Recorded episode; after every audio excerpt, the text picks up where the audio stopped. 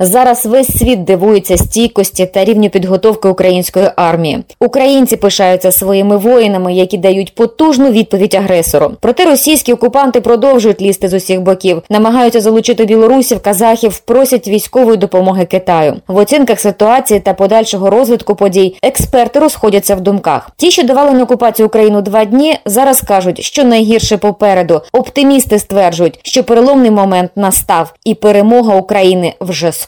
Проаналізувати ситуацію ми попросили Миколу Біліскова, відомого стратега українського військового аналітика, наукового співробітника Національного інституту стратегічних досліджень України. Доброго дня, пане Миколо. Добрий день. Тож перше і головне питання: коли перемога України?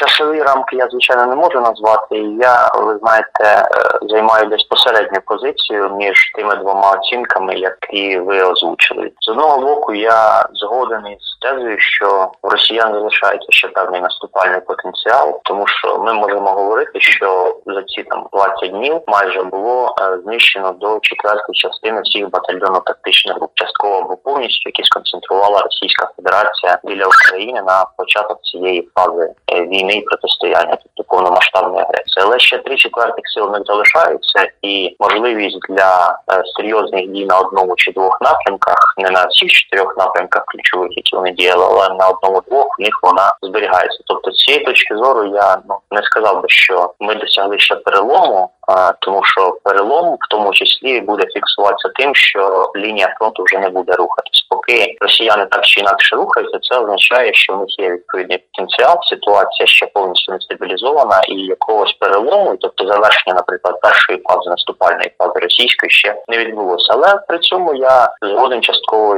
з е, так само з тими людьми, які більш оптимістичні, з низки причин ми вже показали, як ми вміємо воювати, і за майже там три тижні ми знищили до четвертої частини всього наступального потенціалу. Це доволі серйозно. Е, Відповідно, плюс ми напрацювали кращі тактики. Відповідно, ведення бойових дій. Ми отримали підтримку від партнерів Е, і чітко, е, скажімо так, ведемо до деморалізації російської армії, тому що ж воює не техніка. Коли нас залякують технікою, забувають, що воює не техніка, воюють люди, які з одного боку а деморалізовані, б вони чітко проявили свою неспроможність використати потенціал цієї техніки, які є в наявності, тобто якісно вести відповідно бойові дії, поєднуючи ті чи інші роди військ. Тому з одного боку причин розслаблятися немає, і ми ще не прийшли до фази повної стабілізації ситуації на фронті, коли ворог уже не просувається на всіх напрямках відповідно. Але з іншого боку, ми маємо низку індикаторів, які дозволяють ну так стриманим оптимізмом дивитися на перспективи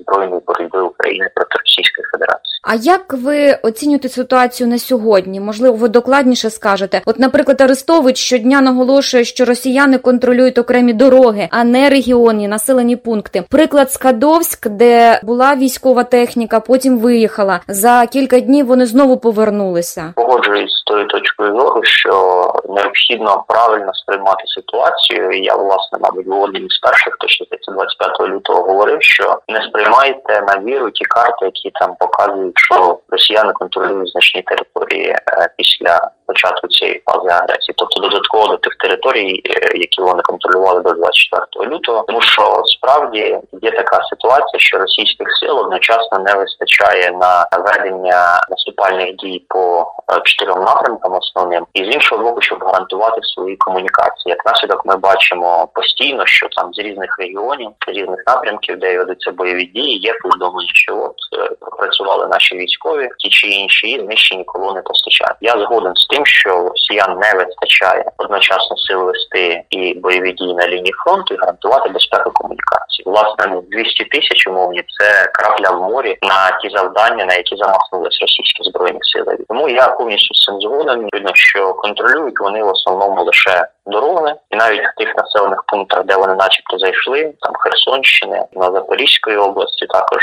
Луганщини, також е, вони зустрічають активний спротив, як мінімум пасивний спротив, е, відповідно, але він може бути і більш таких прямих форм, там знищені техніки окремих одиниць. Відповідно, тому я згоден з цією точкою зору, і до певної міри навіть ну мені приємно, що люди все більше це розуміють, і менше якось стало, наприклад, моїй стільці Фейсбуку навіть цих карт де показано, що росіяни щось контролюють. Тобто, якщо поширюють карти, то показують контроль лише над дорогами, який теж в них не є стовідсотковим. Найболісніше для українців, що небо досі не закрите. От російські ракети це найпотужніша така ніщівна зброя для мирного населення, для інфраструктури. Е, Іноземні експерти попереджали, що в Росії таких ракет не так багато, близько тисячі. Е, Захід, я так розумію, чекає, поки всі ці ракети е, впадуть на українські міста і таким чином частково обеззброять Російську Федерацію. Зараз кажуть, випущено близько 800 ракет. Ви вірите, що ці ракети закінчуються? І одразу друге питання: що повинно статися, аби все таки закрили небо над Україною? Ну те, що ці ракети закінчуються посередкованим доказом, ну, тобто новіші ракети закінчуються, такі як е, Іскандер, це там і балістичні крилаті ракети до цього комплексу, такі як ракети Калібр. Відповідно, є доказом того, що росіяни почали діставати із баз зберігання старіші ракетні е, системи точка і застосовувати їх уже неодноразово було помічено. Тобто, те, що цей арсенал величезний, це безперечно. Ну тисяча можливо, ну може до двох тисяч одиниць, але не більше.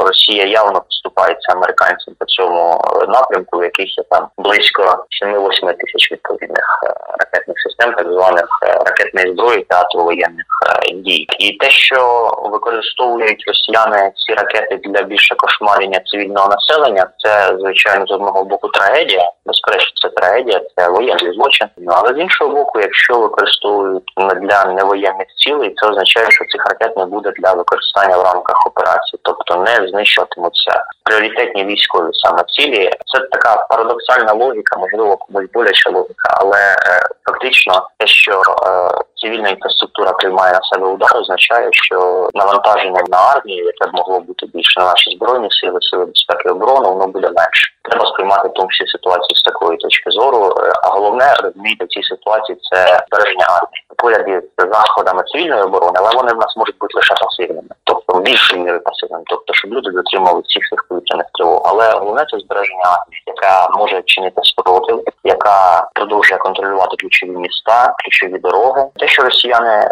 лише в лапках спроможні воювати з цивільним населенням а допомогою цих ракетних систем, а не воювати власне з армією в форматі армія на армію. Це показує їхній рівень як військових, ну і звичайно їхні злочинні дії, яким вже дають відповідну характеристику. Про закрите небо знаєте, важко сказати, що ще треба зробити Російській Федерації для таких злочинів ще вдатися, тому що вже після 24 лютого було купа прикладів різних, е, які в принципі б мали змінити калькуляції, тому що справді має місце гуманітарна катастрофа. А є таке поняття як гуманітарні інтервенції, які практикувалися в 90-ті 2000 роки з боку заходу, щоб порятувати цивільне населення від е, таких е, катастроф, від вогню. Тобто, що має ще статися? Ну мені важко сказати, як на мене вже багато чого сталося дуже і дуже поганого, які б мали б змінити калькуляції, але скажімо так, з іншого боку, не може бути як мінімум відразу все те на 100%, що ми хочемо. Зараз головне, що ми не залишились самі з Російської Федерації сам на сам. Тобто захід нам допомагає економічно, захід нам допомагає гуманітарно, захід нам допомагає військово в першу чергу технікою, яка дозволяє нищити живу силу і бронетехніку противника. Це ключове, і захід нам допомагає санкціями, тому що санкціями щодо Росії, тому що має ефект не лише посилення України, але й послаблення Росії. Тому, незважаючи на різні оцінки ефективності західної політики, захід зараз дозволяє ефективно компенсувати ну, значний розрив силових ресурсах і схиляти шальку терезів в цьому довгостроковому протистоянні на, на користь України. Пане Микола, от питання, яке викликає жах у світі, це захоплення атомних станцій. Є надія, що таке зухвале поводження на ядерних об'єктах можна зупинити. Не знаю, ввести туди фахівців МАГАТЕ. Можливо, в світі ви знаєте приклади, коли такі питання вирішувались мирно. І Взагалі, чи були такі приклади захоплення атомних електростанцій е, окупантами? Ну мені важко згадати такі приклади, оскільки все таки бойові дії, якщо велися з 45-го року, коли почалася ядерна епоха, то вони зачіпали в основному менш розвинені країни, менш розвинені регіони, а не такі, де є е, діючі ядерні об'єкти, які стали власне е, об'єктами е, ворожих дій. Однієї сторін, тому президенту згадати важко, що могла б зробити міжнародна спільнота. Ну це таке важке питання. Іншого боку, все таки, як би росіяни намагалися тиснути через е, відповідні речі цими демонстраціями, різними діями, які викликають питання, все таки, якщо вони вкнуть справжню дурницю, яка буде наслідком катастрофи, то це буде катастрофа для всіх, і тому числі для Росії, тому що ну банально невідомо куди подує вітер у відповідний момент. Я думаю, це їх трохи стримує певною мірою від ну справді таких е, дій, які можуть мати наслідки. Тобто це, їх мало стримувати, тому що знову ж таки будь-які негативні, дійсно негативні сценарії на Запорізькій АЕС, ну вибачте, до Росії не так далеко і явно воно зачепе щонайменше прикордонній області. Ситуація важка, але є певні речі, які б мали б щонайменше стримувати росіян від найгірших таких проявів, які б могли б вдарити по тому числі по Російській Федерації по безпеці громадян цієї країни. Ну ви не думаєте, що можуть бути введені якісь миротворчі контингенти на ці об'єкти? На сьогоднішній момент важко уявити, як якісь країни погодяться е, ввести миротворчі контингенти, якщо не буде згоди Росії. Тобто тут повинна бути згода е, воюючих сторін. Тоді лише вводяться миротворці ООН або інші миротворчі сили, які при цьому мають дуже дуже легке озброєння. Світова спільнота мала приклади, коли миротворці вводяться до якоїсь певної згоди сторін, там принципово припинити вогонь. Це було на Балкан. Тоді миротворці були по суті така, як між двома ворогуючими сторонами, і часто їм прилітало. Тому пам'ятаючи приклад 90-х років, приклад Боснії і Герцеговини, в першу чергу я сумніваюся, що знайдуться якісь країни, які будуть готові до відправки своїх людей в умовах того, що йде гаряча фаза конфлікту. Все таки миротворці ну, класичні миротворці, е, не як операція примус до миру, а просто як якесь вже постконфліктне будівництво, вони все-таки направляються вже на етапі, коли припинені бойові дії, коли досягнені принципові домовленості, і треба просто моніторити ситуацію. Вони ж е, не будуть, скажімо так, воювати. Вони не мають до цього ніякого потенціалу. І те, що деякі уявляють, що втрутиться якась міжнародна коаліція на боці України, ну як це було там в 90-му, 91-му році проти Саддама Хусейна, ну поки що це дуже дуже важко. Ви вже згадали про моральний і матеріальний стан другої у світі армії російської. Ну всім все вже зрозуміло. Це занепад, деморалізація. А все таки ваша більш докладна така характеристика як військового аналітика. Ми маємо той випадок.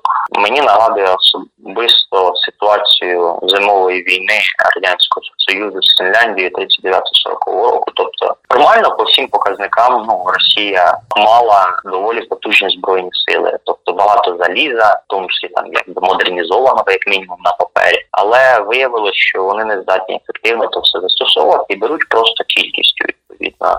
Тобто, це дуже нагадує зимову війну, коли радянський союз мав купу там літаків, танків, артилерії, але насправді виявив повну неспроможність це все ефективно поєднувати. Для мене це така показова ситуація, і така паралель сама собою напрошується.